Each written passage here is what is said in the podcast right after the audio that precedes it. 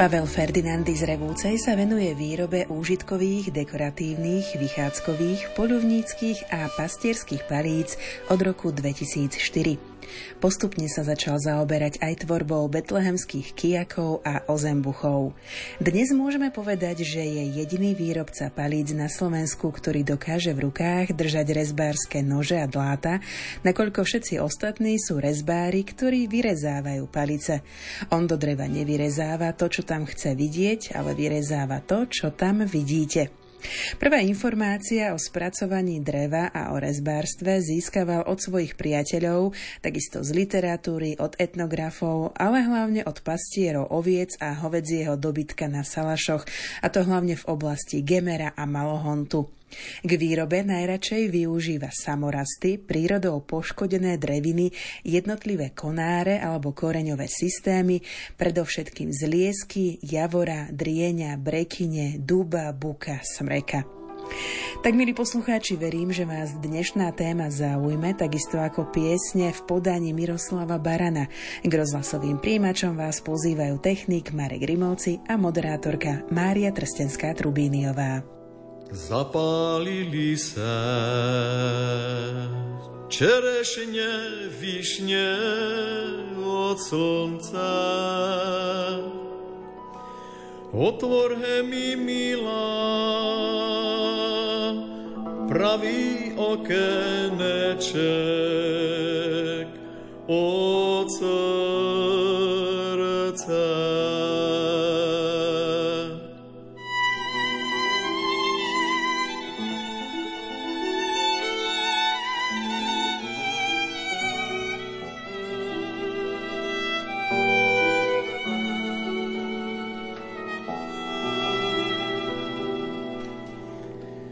ja ti neotvorím, pokým ťa nezviam po tvári. By sa našo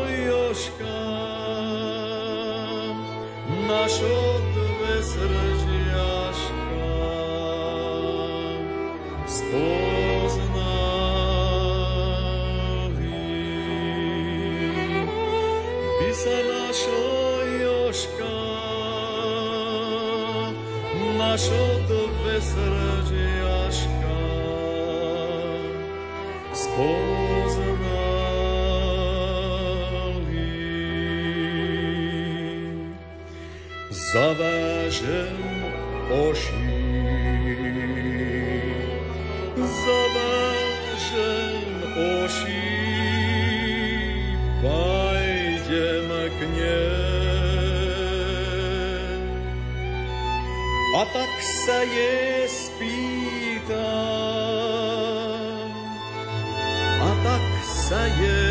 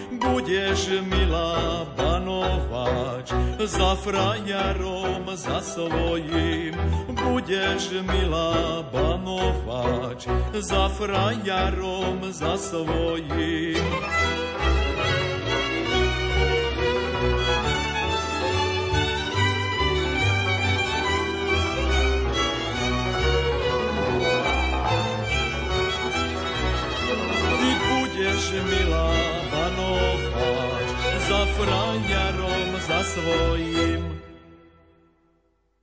Pavel Ferdinandy získal titul majstra ľudovej umeleckej výroby za výrobu zdobených palíc. V jeho portfóliu sú celodrevené palice, často s využitím samorastu a drevené časti pastierských palíc slúžiacich aj na chytanie a usmerňovanie zvierat, betlehemské kijaky, poľovnícke palice a fokoše. Tak, milí poslucháči, týmito slovami, ktoré som našla na internete, začíname dnešnú reláciu Fujarvočka moja na vlnách Rádia Lumen. Nahrávame ju v Revúcej. A môžete ma hneď, pán Ferdinandy, opraviť alebo povedať, či som to správne teda uviedla. Na Gemery alebo v Gemery? Správne slovenský je aj na Gemery, aj v Gemery, ale Pavel Emanuel Dobšinský vo všetkých svojich materiálov píše jedine v Gemery. A tým pádom ja to veľmi mám rád ten výraz v Gemery, a veľmi mi píli uši, keď niekto povie na Gemeri. To isté máte v Liptove a na Liptove, každý hovorí na Liptove, ale etnografka, ktorá už niekoľko kníh napísala o pastierskom umení v Liptove, nemá iný výraz, len v Liptove. A sme v Revúce? Dobre som to povedala, či v náreči sa to inak povie?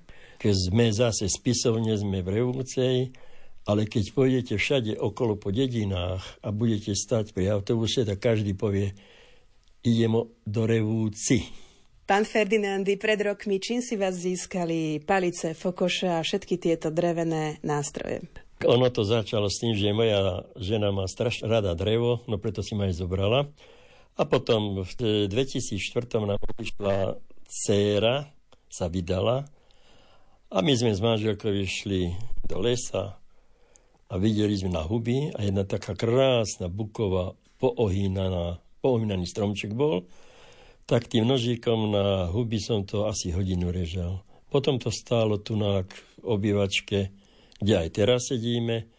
To stálo možno aj pol roka, možno aj rok a sa mi to veľmi páčilo. Medzi tým som od priateľa zohnal dlátka, nožíky, vyrezal som si prvú palicu, ale z lipy a potom prišiel rad aj na bubukový stromček a to, všetky tie palice nosím do dneska, alebo mám do dneska doma.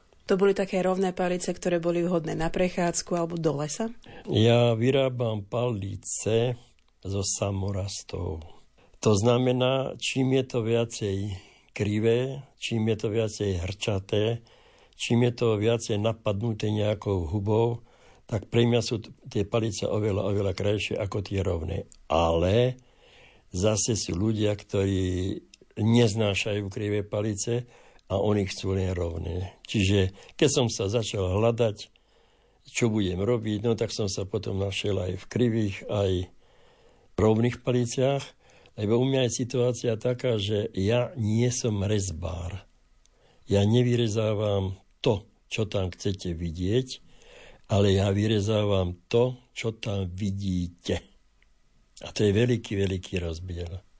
Keď vyrezávate konkrétne tieto palice, je dôležitá aj dĺžka. Napríklad ja mám 170 cm, tak buď mať inú palicu, keď by som si objednala, ako napríklad moja babka, ktorá má 150. No situácia je taká, že vždycky so zákazníkom na tých jarmokoch sa rozprávam o tom, na čo tá palica má a komu má slúžiť a podľa toho vieme nájsť cestu, že či je lepšia tá kratšia, 85-90 cm, alebo tá dlhá, ktorá je 1,50 m. Keď si predstavíte, že chodíte po meste alebo po dedine, tak potrebujete do ruky krátku palicu, prípadne vykrčenú, aby ste sa mali o čo oprieť, alebo krásny samorast, ktorý má prirodzene vykrčenú tú rukoveď. Keď ale idete do lesa, potrebujete palicu dlhú, lebo pokiaľ idete do kopca, tak ju máte na krátko, ale keď idete z kopca, tak si dlžíte na dlho. Znova, keď sa pozrieme do histórie, veľmi veľa takýchto palíc sa používali pri lyžovaní, keď boli drevené lyže a používala sa len jedna jediná palica a tá mala dĺžku možno aj 2 metre. Hej, Bena,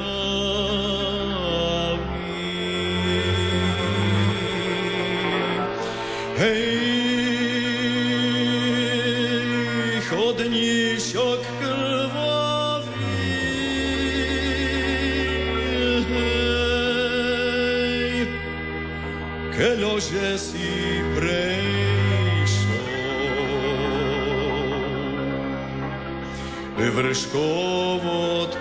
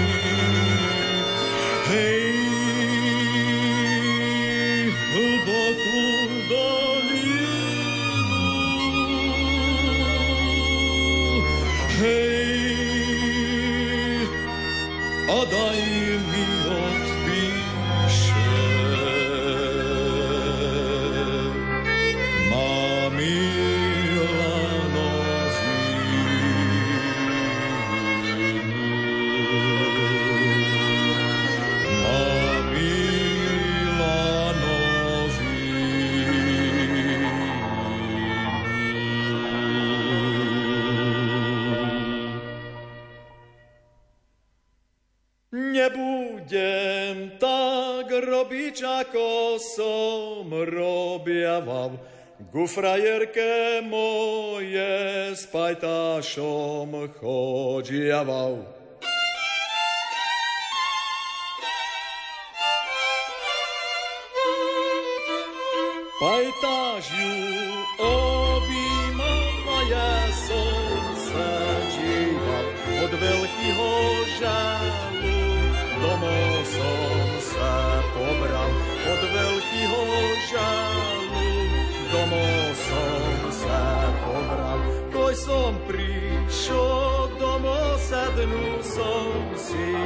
Vec, tak som sa vyplakal ako malý chlapec.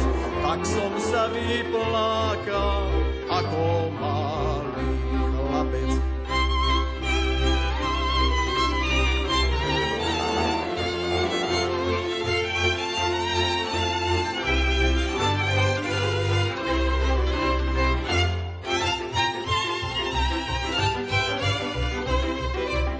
Sa ma spýtuješ, vači je syn zlatý, šiťa hlavka bolí, šiťa lúbošť morí, šiťa hlavka bolí, šiťa lúbošť morí. Hlavka ma nebolí, len ma lúbošť morí. Choďte mi preč, javša, hneď sa mi zahojí. Choďte mi preč, javša, hneď sa mi zahojí.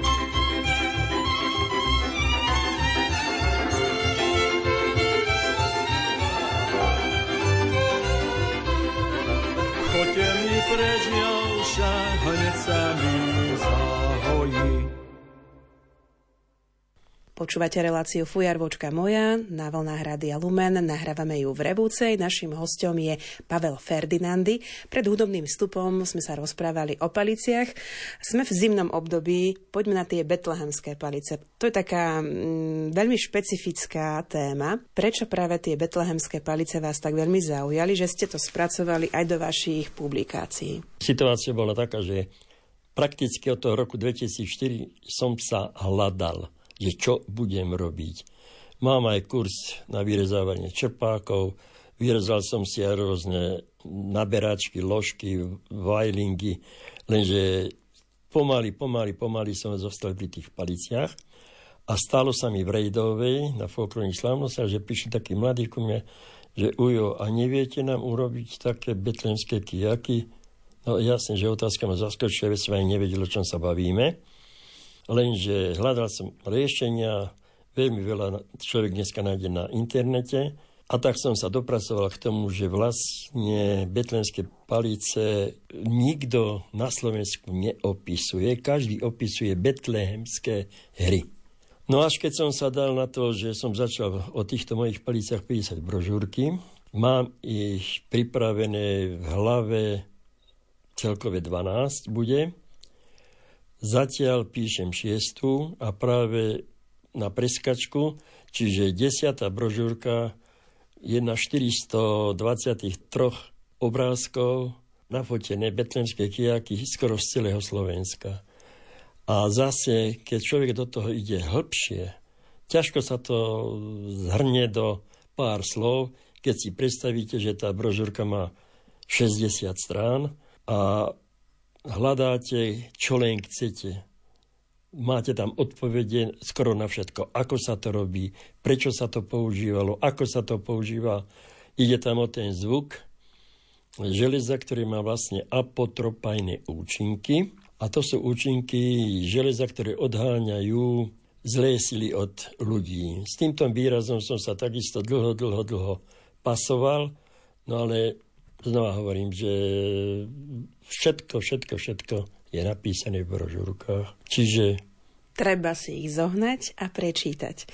Ale všetky postavy v betlehemských hrách a betlehemských obchôdzkach používali tieto betlehemské kijaky, či len vybrané postavy? Ťažko na to odpovedať, lebo dneska píšem šiestú brožúrku a betlehemské kijaky boli druhá brožúrka, ktorú som napísal. Čiže to, čo je už napísané, ja už v mojej hlave nedržím, ale sa zapodievam s tým, čo píšem a čo ma čaká. Kým toto nenapíšem, čo teraz, a to sú svadobné fokoše a svadobné čakany, keď toto nebudem napísať, neviem sa oprieť do ďalšej brožúrky, no ale dúfam, že aj to raz skončí a ideme ďalej. Čo sú to fokoše, pán Ferdinandy? Sme v brožúrke číslo 1 a tam je to krásne popísané, lebo máme valašky, ktoré vieme, že doniesli senka k nám Valasi, niekedy v 1447, keď začali v kopcoch chovať ovce. Potom s nimi doteraz som mal také vedomosti, že doniesli aj čakany, to boli pôvodné bojové kladivá, a že doniesli aj tieto fokoše. Podobá sa to na valašku, ale není to valaška. Má iné vzadu, nemá to taký zošikmený obuch. Vrajím, no, do rozhlasu to ťažko, ťažko, ťažko popísať, keď nájdete si výraz fokoš, nájdete si na internete a tam sa dozviete všetko. Idem, idem, idem, idem, lebo mi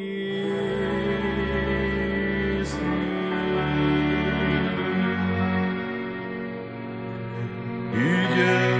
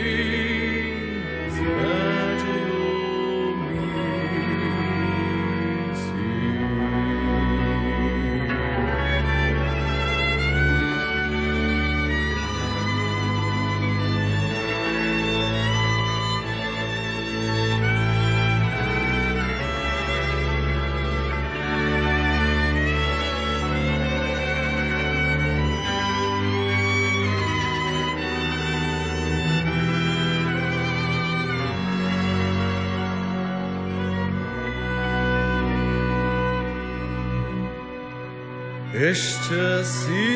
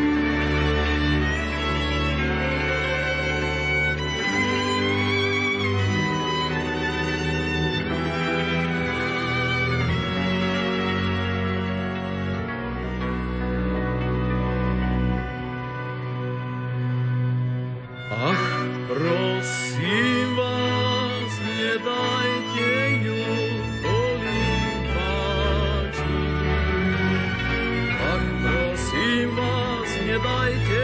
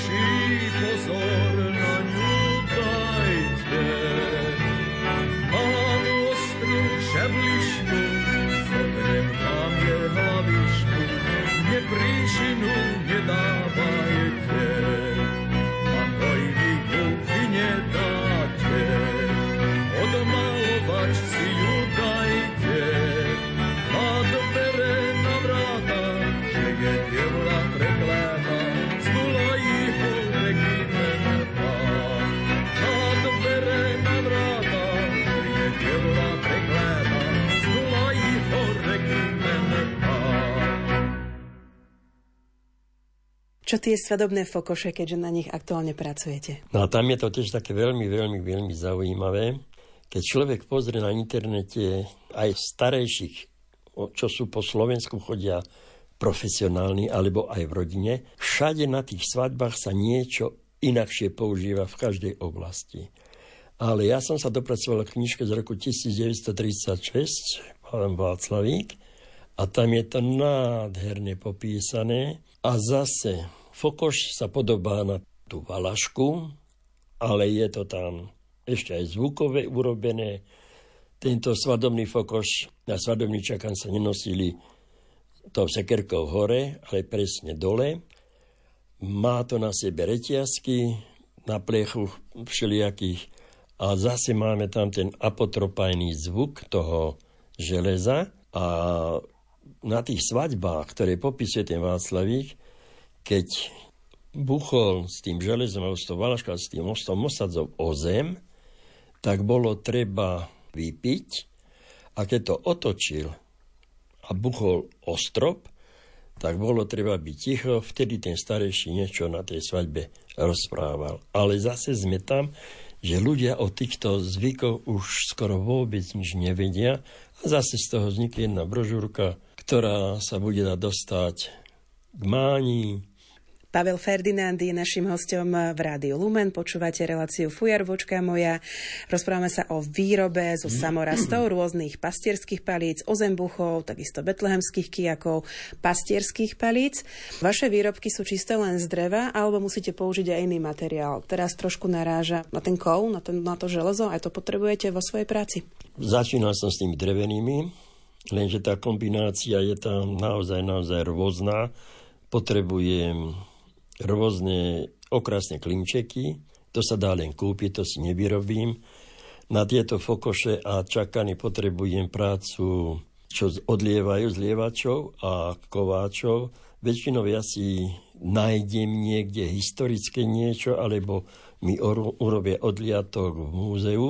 S tým odliatkom idem za priateľom, nakoľko mám hutnickú priemyslovku, tak viem aj, čo je to odlievanie, viem aj, čo je to v kováckej dielni, čiže spolu s tými mojimi priateľmi vyrábam tie potrebné veci, volajú sa to sekerky, na vrch, na tých valaškách. Vrajím, valašky nerobím, robím fokoša, robím tie čakany.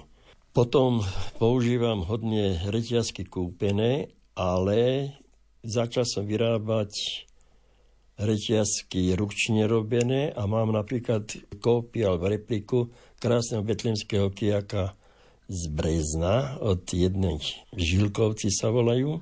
A tam som na ten betlenský kijak robil vyše 600 očiek kovových, ktoré som to spájal. Je to nádherný výrobok, ale vrajím to nepredajné, tam tak maximálne bude môcť darovať niekde do múzea.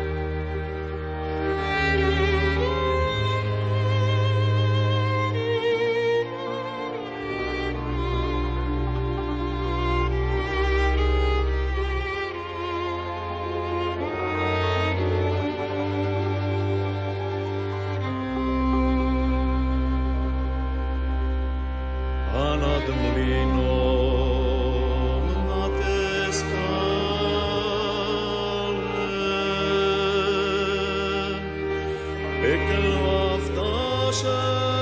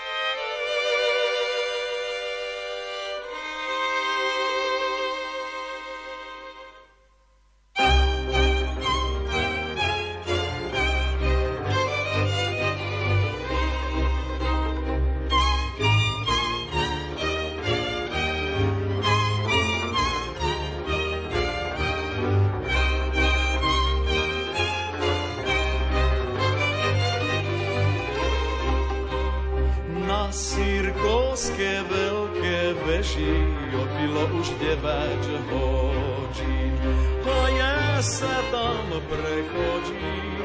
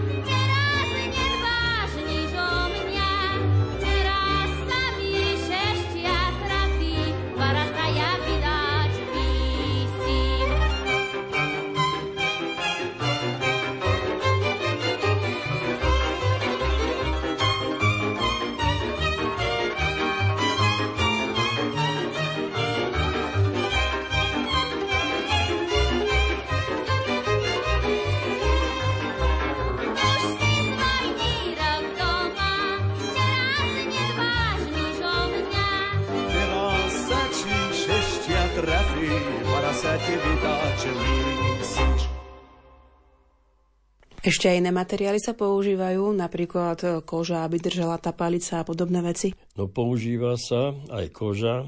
To tiež, keď robím strelecké palice, tie polovnícke, hore je povedzme ten jelení alebo srnčí paroch.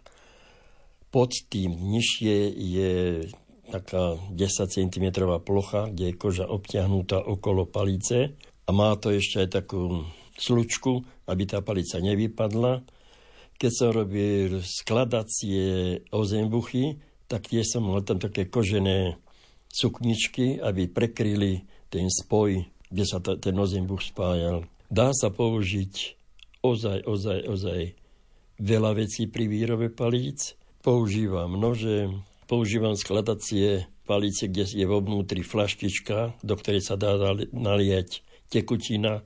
Čiže kombinácia sú všelijaké a rôzne len dívať sa okolo seba, vidieť to a zrealizovať vo vlastných výrobkoch. V Stredoslovenskom múzeu v Banskej Bystrici je jedna šľachtická palica, ktorú keď roztvoríte, tak sa tam nachádza meč na obranu. A takéto niečo ste vo svojej práci vyrábali? Na meče treba mať dobrého kováča, ktorý by to pripravil a ukúl, ale ja som nerobil s mečmi, ale som robil s takými 15 cm nožíkmi, že sa to rozoberalo, alebo rozoberať na to treba z nekovové trúbky, aby to do seba pasovalo. Dá sa to poskladať. A robil som aj také, keď príležitostne aj to robím. Ale ja stále sa vraciam najradšej k tomu čistému drevu, samorastom, osekancom a týmto ozaj dreveným, dreveným paliciam. Osekanec je čo? No, osekanec je drevená palica. Hladká? No to máte tak. Tieto osekance sa vyrábajú väčšinou, alebo vyrábajú, rastú. To vy si nájdete buď výhonok, alebo malý stromček, väčšinou drieň alebo brekyňa. Je to dobré prakticky z každého listnatého stromčeka urobiť. Nasekáte takých 2 cm od seba v štyroch rôznych smeroch a necháte to na korení žiť ďalej. Niekedy vám pekne zalej, lebo to drevo má takú snahu vyrobiť takú, takú hrčku a niekedy čakáte na to rok, niekedy aj 6 rokov. Vrajím, najkrajšie to sú typické pastierské palice, osekance. Učil ma to robiť Lajči Mezej z Silickej Brezovej a naučil ma tým spôsobom, že aj pokračuje, sa to opaluje na ohni, keď je to v kôre ešte. Tá kvora odpadne, alebo ju musíte rukami dať dole, potom ju natrete popolom, tou kašičkou z popola, necháte to 1-2 dní a ono to krásne zostane také tmavo hnedé alebo svetlo hnedé. Môže sa to robiť aj vápnom, môže sa to robiť aj močovkou, že sa to palica močí v močovke. Dokonca som mal palice, ktoré boli robené tou červenou zemou na silici Silická planina a tie palice boli nádherné čierne, ale ďalej sa potom používa koška zo slaniny, že sa to nenatiera olejov, ale slaninkou, čiže žiadne chemikálie, ale presne prírodne tak, tak, tak, ako to tí pastieri robili dávno. Lebo pri hľadaní pravdy som sa dopracoval, že ovce na Slovensku sa pchovali 2000 rokov pred našim letopočtom už. Keď v 1872 boli zrušené cechy, podporovali sa spolky a podporovala sa individuálna výroba, tak šéfstvo župy Gemer podporovali výrobu palíc a už sme zase pri paliciach. Sedí Marče na múriku, čiže myšky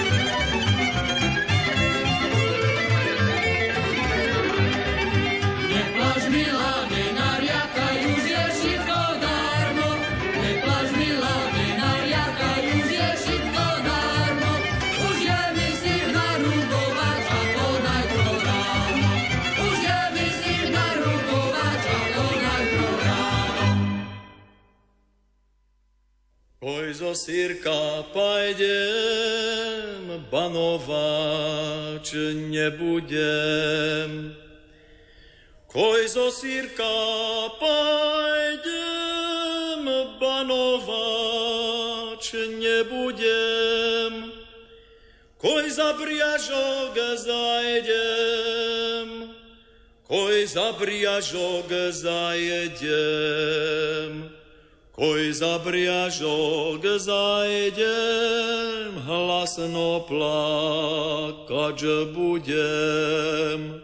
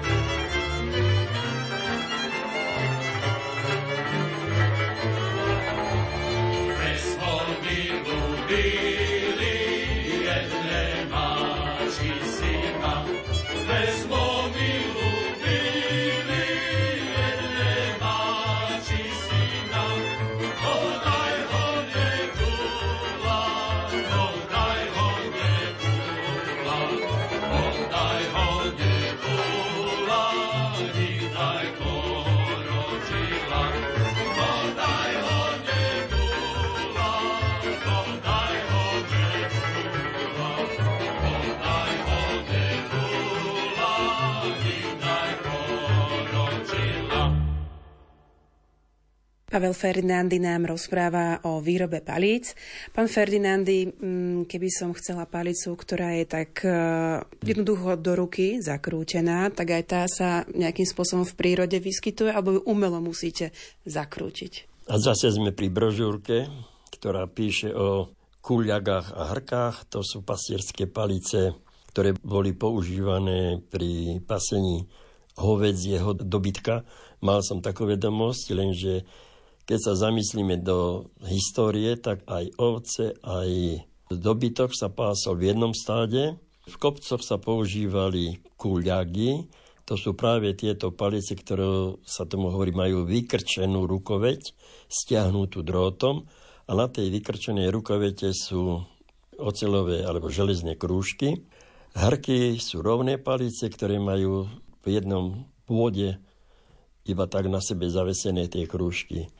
A zase sme pri tom výraze apotropajný, čiže máme tam zvuk železa, ktorý vydávajú krúžky a tým pádom jedna vec udržiavali stádo v sebe, lebo e, e, ten dobytok aj tie ovce sa nepásli ako teraz oddelenia, alebo ako som hovoril, bolo to spolu. Keď zahrkal bača alebo pastier a hodil na tej mladé kusy, tak sa naučili, že stačilo počuť len zvuk a išli do stáda. Keď zahrkal vonka na pastve, tak samozrejme ten dobytok vedel, že sa má dať dohromady. Ale týmto zvukom odháňal divú zver od seba a odháňal aj tie negatívne sily od toho stáda aj od ľudí.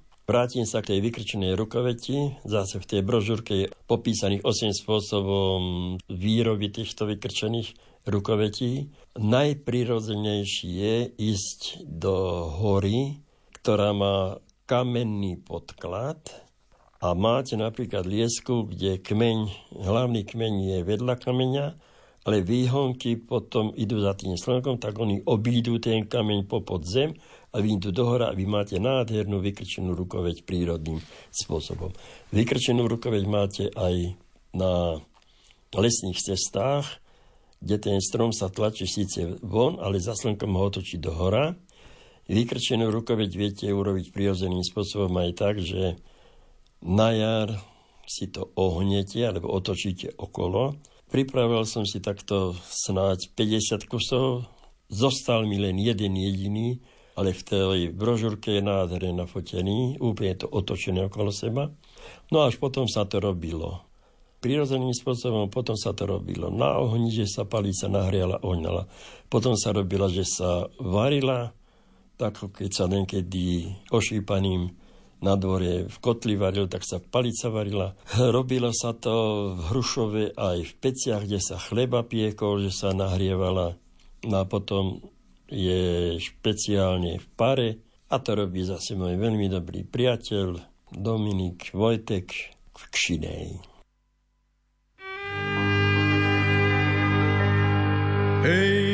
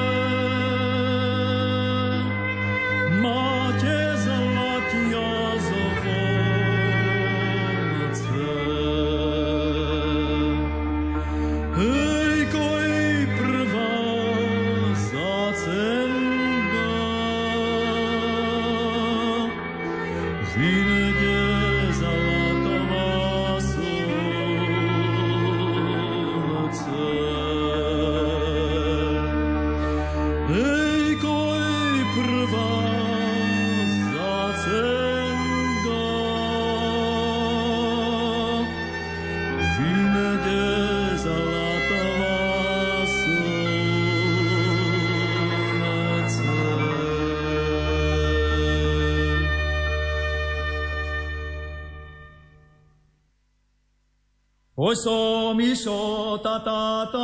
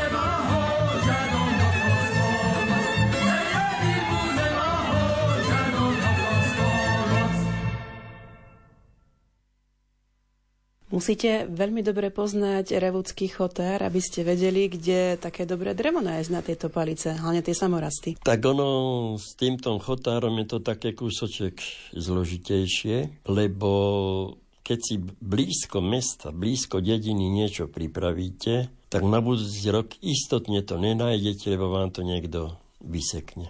Alebo ukradne, alebo ako týky do fazule používa preto najradšej som chodil, mal som také miesta, že tu Liesku na Lučanskom, to je prednáhora, tam som liesky si pripravoval, Javore, tu zase na druhej strane nad Revúcov, sa to volá Hrby, tam som si krásne javory nasekával. Potom dole Sarka Pusta, tam som zase chodil na Brekyňu a Drieň. Čiže čím ďalej od obce alebo od obývania oblasti, lebo ľudia sa mocú, mocú, mocú všade a palica je pekná, tak si ju zoberie hocikto.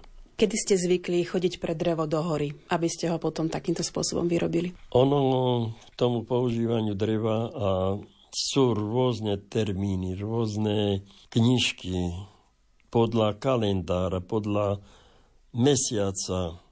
Ja som si nejak s ním veľkú hlavu nikdy nerobil. Najlepšie sa mi to robilo vtedy, keď bola miazga na jar, aj keď niekto povie, že vtedy sa palice, potom sa vlastne, že sa palice zlomia, ale ja som si najradšej odkoril palicu v lese, lebo keď niekedy, keď ju necháte v kôre, napríklad brezu, ona vám spreje. Keď smreka necháte v kôre, takisto spreje. Čiže treba to odkvorniť. Keď je miazga, ale veľmi ľahko sa to odkvorňuje.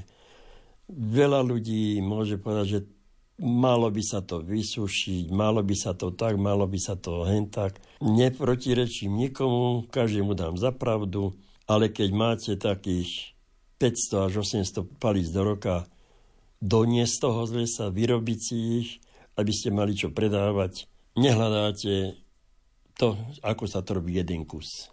Kde to všetko máte? My sme vo vašom byte, palíc nikde. Tak to je také zamotané veľmi prvú palicu nádhernú som práve v tejto obývačke vyrezal, kde teraz sedíme.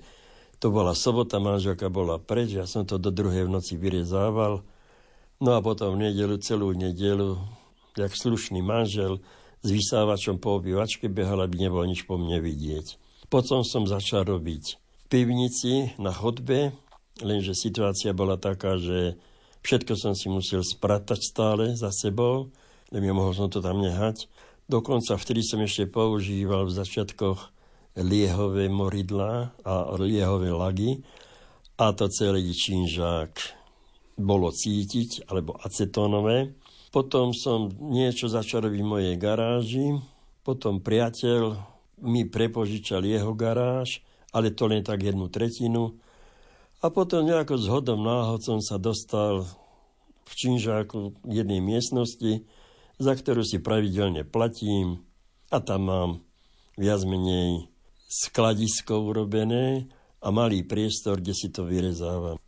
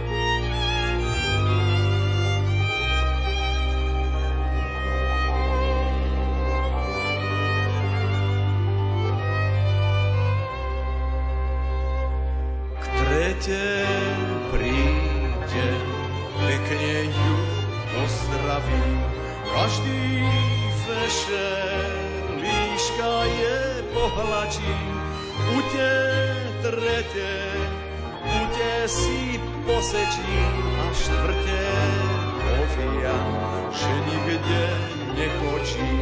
U te trete, u te si posečím a štvrte povia, že nikde nechočím.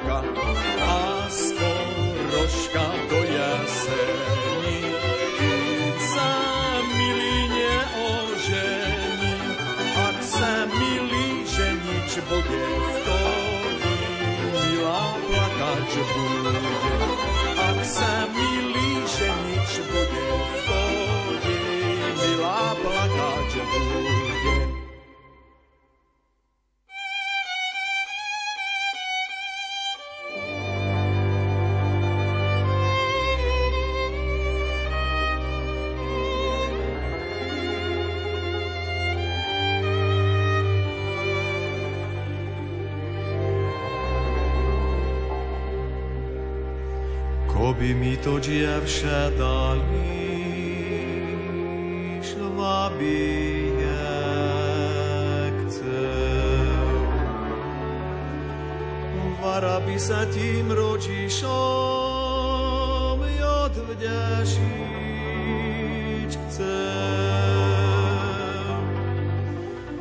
Dal by som im kone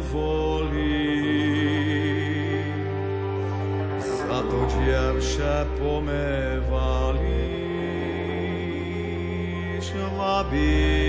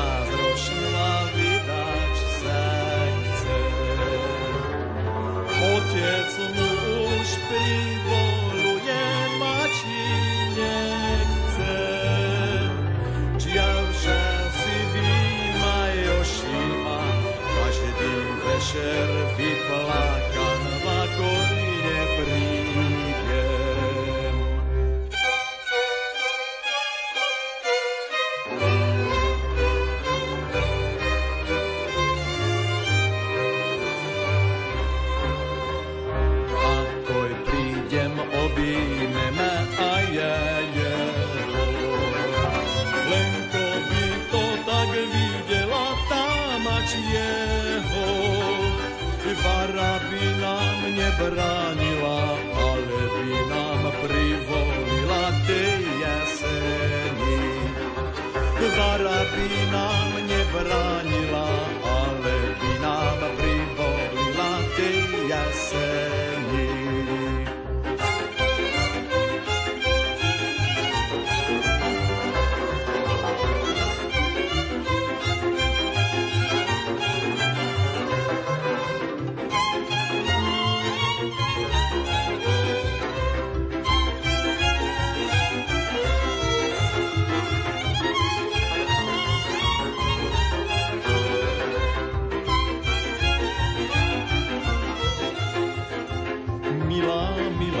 milá, švačíš, nechceš premluviť. Dvere si pritvorila, nechceš mi otvoriť. Stan hor, milá, a otvor mi dvere. Nach poboskám bledvališko tvoje. Stan hor, milá, a otvor mi dvere. Nach poboskám bledvališko tvoje. Thank you.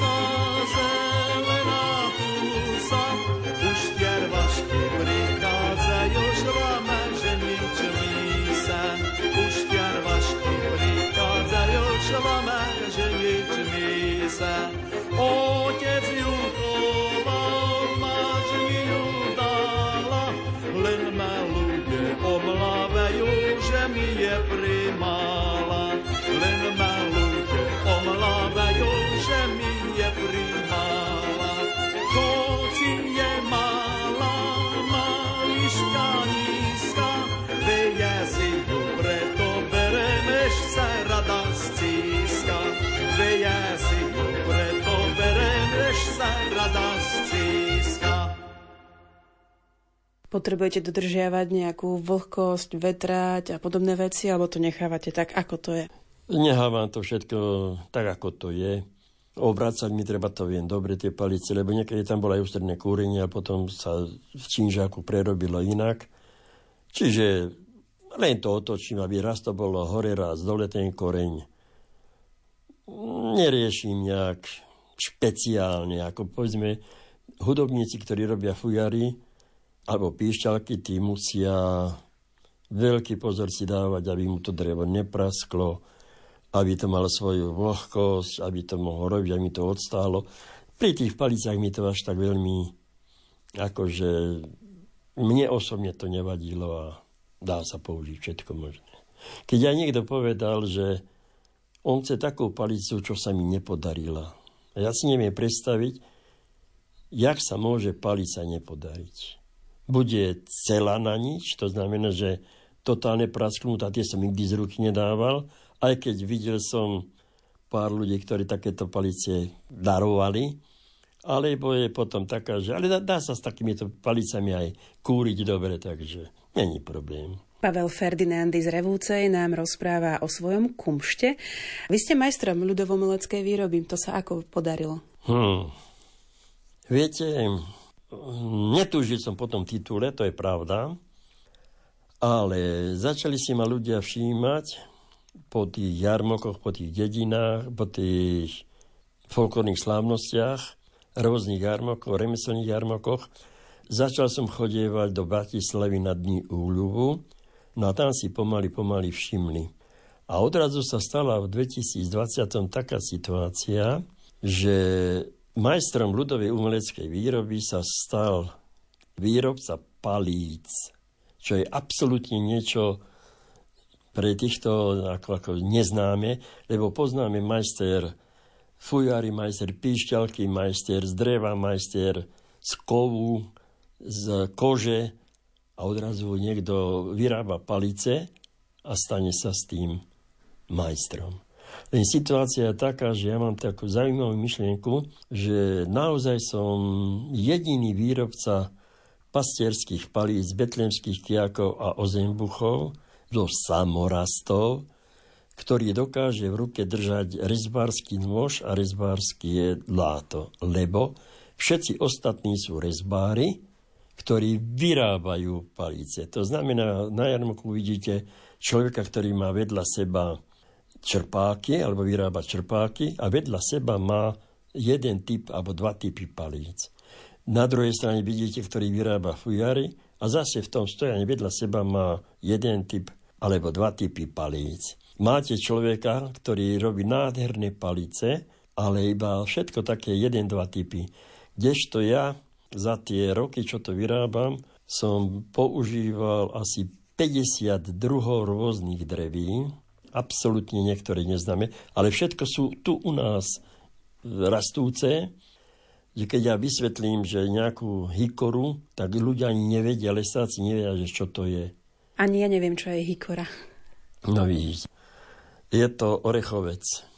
Prišlo to z Ameriky, rastie to 14 druhov e, Severná Amerika, Kanada, 4 druhy Japonsko, Čína a na Slovensku zatiaľ, čo som sa dozvedel, tak sú dva lesy, zasedené asi pred tými 80 rokmi Jeden je pri Teplom vrchu, pri Rimackej sobote a druhý je tu pri Radkovej. Keď sa dohodnete s lesákmi, s horárom, idete do toho lesa, v tom lese sú veľké stromy, ale samozrejme vedľa z nich sú menšie, tenšie stromy a ešte sú potom aj také 3 cm, dá sa to používať. Hikory používali indiáni niekedy na výrobu lukov a šípov, potom sa z toho robili prvé lyže. Snáď 80-90% bubeníkov v rôznych kapelách používa hikorové paličky a doslova do dneska sa vyrábajú drevené vrtule na lietadla, lebo hikora má vynikajúce vlastnosti. Je ľahká, pružná a pevná.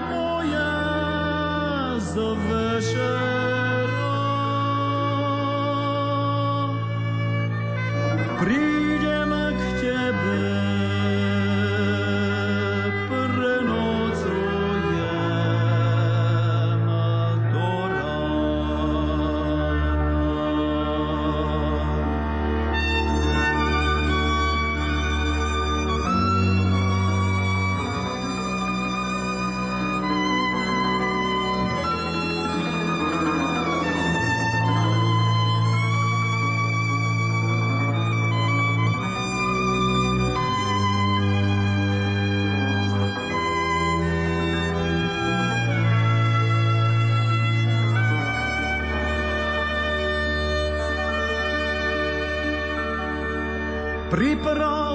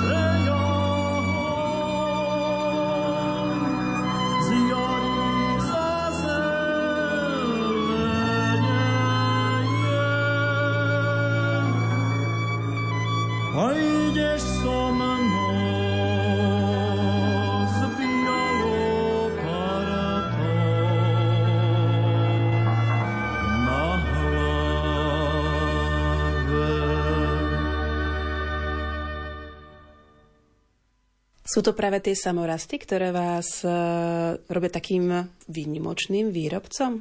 Je to tak, že tá príroda je nádherná a ona si vytvára sama krásne, krásne, krásne veci.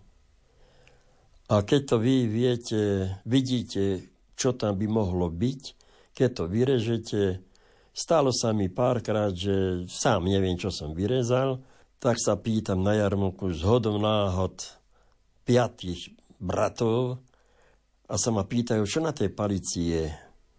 A ja hovorím, prvého sa pýtam, čo tam vidíš. On povedal bosorku. Druhého, ja vidím hada. Tretieho, ja neviem, medveďa. Štvrtého, už neviem, čo povedal. A ja sa pýtam, kto si to kúpite? Že ja. A čo si tam videl? Bosorku. Tak je to bosorka. Čiže svoj názor, myslím si, že čo tam asi je, ale stalo sa mi, prišlo mi 10-ročné dieťa, pozrelo sa z iného uhľa pohľadu na tú moju palicu a povedala mi vec, že som sám žasol, že naozaj to tam bolo.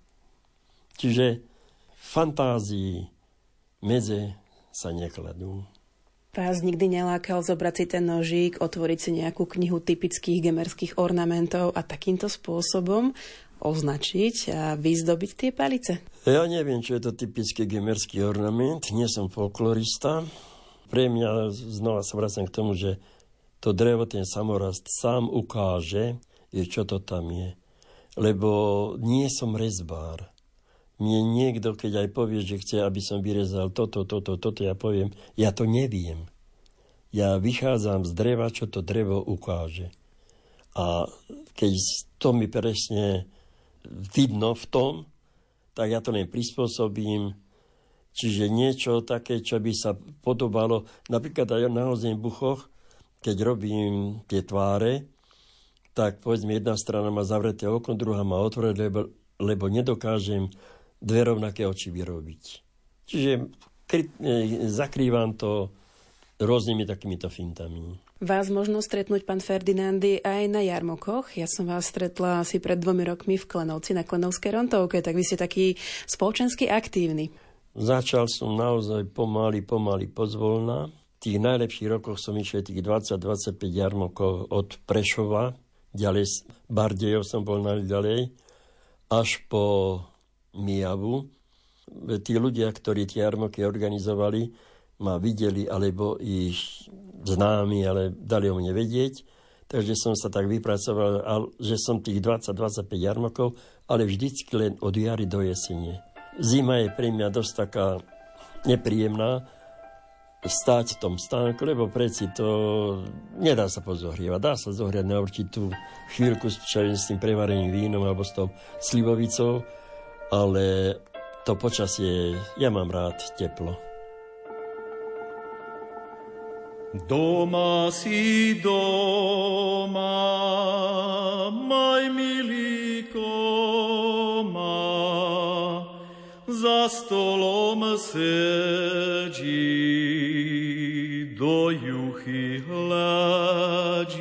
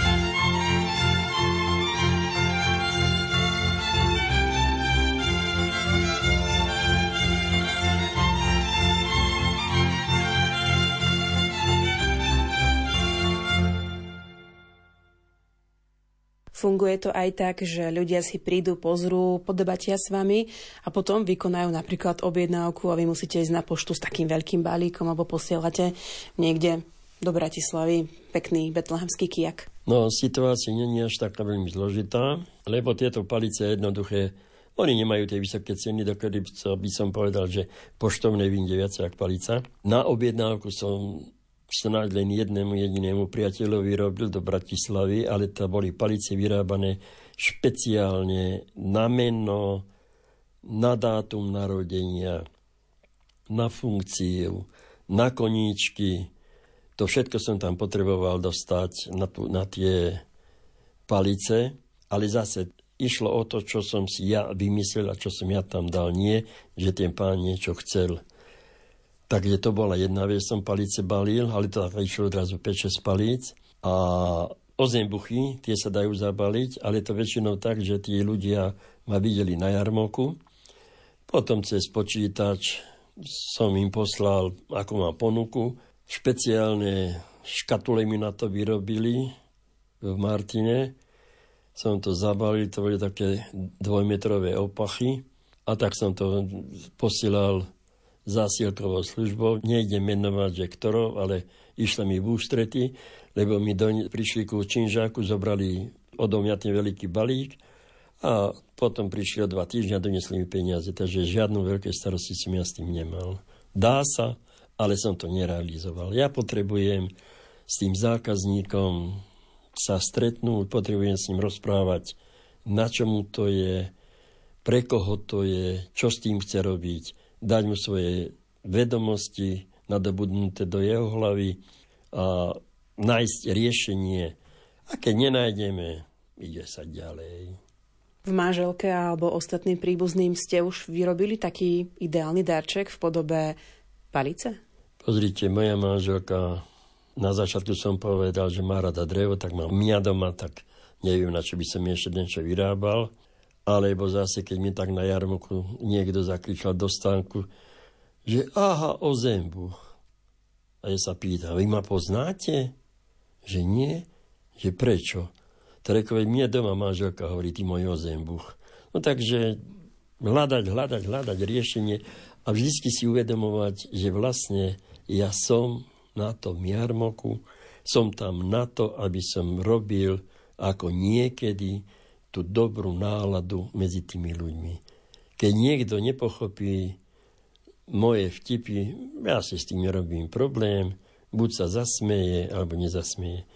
Keď som minulý rok v detve povedal, že pomaličky asi život nedovolí dlhšie robiť, vyrábať, tak jedna priateľka mi hovorí, alebo Jarmočníčka mi hovorí, ty mi budeš strašne chýbať. A ja kúkam po nej, a prečo? Tá ty na nič nevieš poriadne odpovedať. Celkom pekne ale odpovedáte už hodnú chvíľku, pán Ferdinandy. Čas našej relácie Fujarvočka moja na vlnách Rádia Lumen sa pomaličky ale naplňa. Máte nasledovníkov, ktorí boli ochotní prísť za vami a učiť sa tomuto remeslu?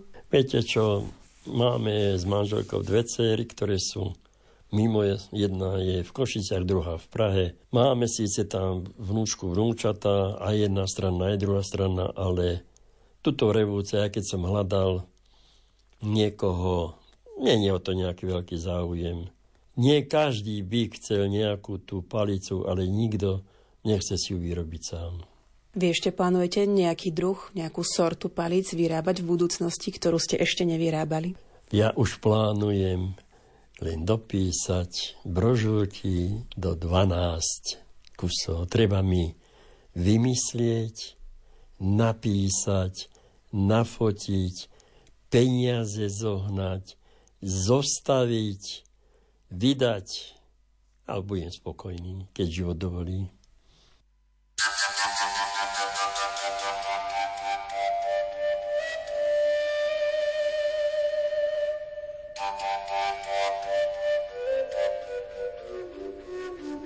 Výrobky Pavla Ferdinandyho si našli svoj nový domov aj v Kanade, USA, Japonsku, Nemecku, Taliansku, Kuvajte, Fínsku, Maďarsku, Saudskej Arábii a mnohých ďalších krajinách. Priatelia, ďakujeme vám za vašu pozornosť a veríme, že našej relácii Fujarvočka moja zostanete verní aj naďalej. Od mixážneho pultu pozdravuje technik Marek Grimovci a od mikrofónu sa s vami lúči moderátorka Mária Trstenská-Trubíniová. Do počutia. Thank you.